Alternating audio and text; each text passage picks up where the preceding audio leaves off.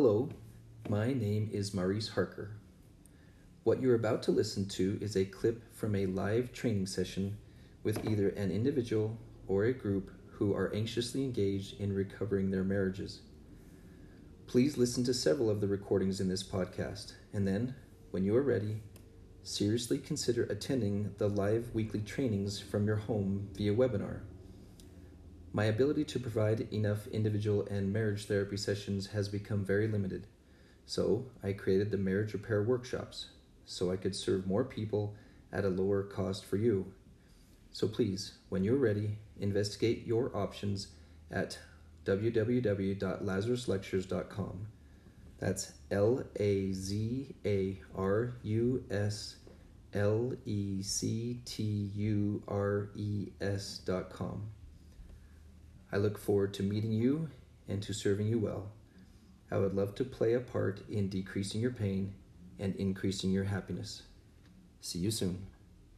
So, today's conversation is going to be a little bit more about how to get through the grueling and possibly the most difficult part of the building process, which is emotional intimacy. There is a shockingly unpleasant discovery of the contrast between the feminine brain and the masculine brain in general when it comes to the capacity for the emotional intimacy process. I am jealous to this day of how it seems like women have a never ending well of energy for the ability to talk about painful experiences from the past. Now, I know that's not actually true, but compared to me, you women can talk about this painful thing and that painful thing and this disappointing thing and that disappointing thing for like five to 10 times longer than I can as a man before I burn out.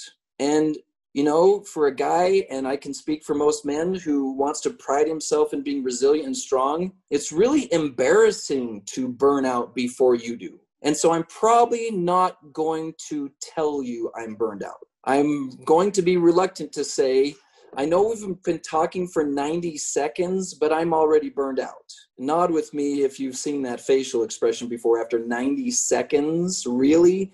90 seconds. And you got that look on your face of fight, flight, freeze, or fawn, as I've been told lately is a fun new F word. Don't we all love these F words? Fight, flight, freeze, and fawn and he's already disconnected. So, what is a common experience that women have when the guy starts to glaze over with his eyes? There seems to be a lovely satanic attack of, well, this would be a good time to talk more. How about we open the fire hose even bigger? Because we better cram some more into his brain before he completely shuts down, because we'll never have a chance to talk to him again.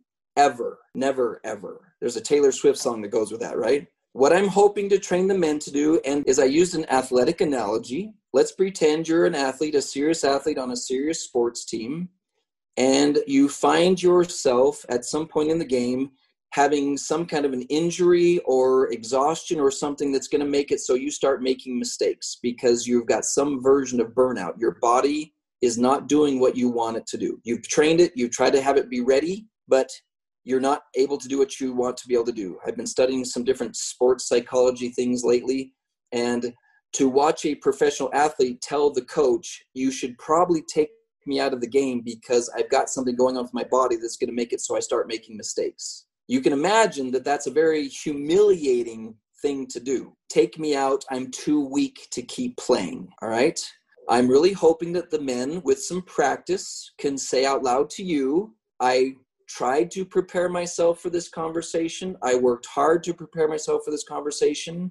I'm guessing it's disappointing that I've only lasting 36 seconds or 90 seconds, but I probably should be taken out of the game before we go any farther because I'll start making fight, flight, freeze, or fawn mistakes. Now, ladies, you need to practice having an edifying response to that request. Because if you insist on continuing the conversation, and yes, we do have the opposite, the vice versa, where you're saying to him, I don't think I can keep having this conversation. I need to withdraw. I need to be taken out of the game. You sometimes say that. And if he doesn't let you withdraw, I've had many women tell me, well, what if he's the one who follows me around the house? What if he's the one who won't let me retreat and regroup? As you can see, this tool must be used by both people if we're actually going to experience marriage repair.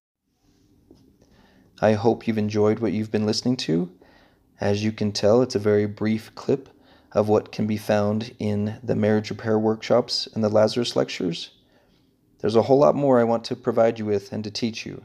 So please go to lazaruslectures.com, L A Z A R U S L E C T U R E S.com, and access the whole program. See you soon.